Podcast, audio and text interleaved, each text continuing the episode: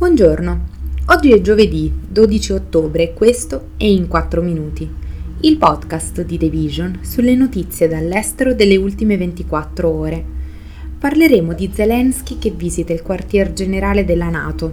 dell'incertezza sul divieto delle mutilazioni genitali femminili in Gambia e della giornalista australiana liberata dalla Cina. Il presidente ucraino Volodymyr Zelensky ha visitato a sorpresa il quartier generale della NATO, mentre i più alti funzionari della difesa che rappresentano i membri dell'alleanza militare si sono riuniti per valutare quante armi in più e per quanto tempo ancora l'Occidente può dare all'Ucraina per difendersi dall'invasione russa. Alcuni si sono chiesti se la guerra scoppiata a Gaza può sottrarre risorse all'Ucraina, ma gli analisti e i funzionari non prevedono che ciò accada nel prossimo futuro, dal momento che i due stati utilizzano diversi tipi di difese aeree per proteggere i rispettivi territori. Inoltre, due dei maggiori membri della NATO, il Regno Unito e la Germania, hanno annunciato grandi pacchetti di assistenza militare aggiuntiva all'Ucraina, come sistemi di difesa aerea, compresi i missili Patriot, e camion per lo sminamento che il paese spera di poter utilizzare per superare le difese russe sulla linea del fronte, mentre gli Stati Uniti da soli hanno dato miliardi in aiuti militari. I leader politici e religiosi del Gambia minacciano di introdurre un disegno di legge per la depenalizzazione delle mutilazioni genitali femminili, otto anni dopo la messa al bando di questa pratica disumana. I membri dell'Assemblea nazionale del paese hanno appoggiato una proposta di abrogazione della legge del duemilaquindici, mentre il Consiglio Supremo Islamico ha emesso una fatwa, che sarebbe una disposizione decisa da un leader religioso islamico, che condanna chiunque denunci una mutilazione e chiede al governo di riconsiderare la legislazione. Attivisti e organizzazioni della società civile hanno affermato che la mossa sarebbe estremamente regressiva, mentre il Gambia ha compiuto un passo coraggioso nel duemilaquindici verso l'eliminazione delle M G F.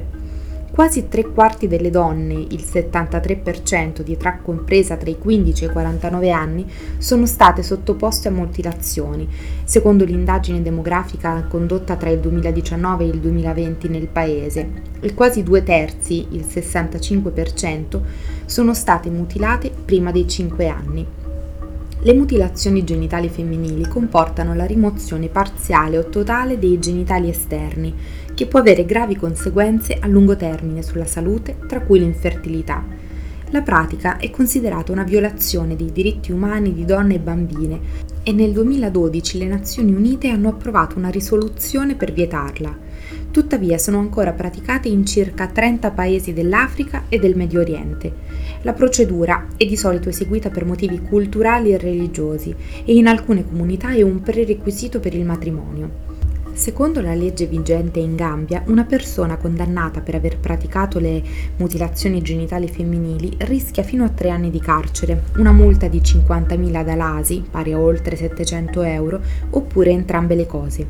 Nel caso in cui le M G F provochino la morte della donna, l'autore potrebbe rischiare l'ergastolo. Se la legge sulle mutilazioni genitali femminili dovesse essere abrogata, si tema che altre che proteggono le donne e le ragazze, come quella che vieta il matrimonio sotto i diciotto anni, possano essere prese di mira e cancellate.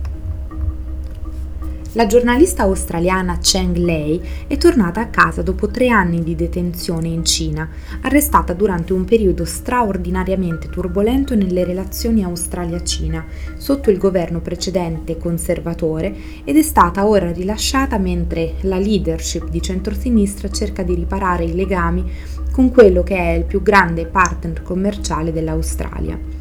Cheng era una conduttrice di alto profilo che si occupava di affari e politica per la C G T N, l'emittente statale in lingua inglese di proprietà della China Central Television, che presenta una copertura positiva della Cina.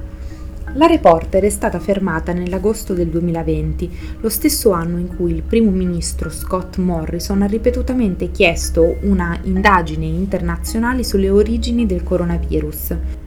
Ciò ha attirato le ritorsioni cinesi, che si sono tradotte in forti dazi sulle importazioni di orzo, carne bovina, vino e altri beni australiani, e ha fatto sorgere il sospetto che Cheng sia stata trattenuta all'interno di una disputa diplomatica, ma la sua accusa è stata soprattutto di aver fornito segreti di Stato a forze straniere. Questo è tutto da The Vision, a domani.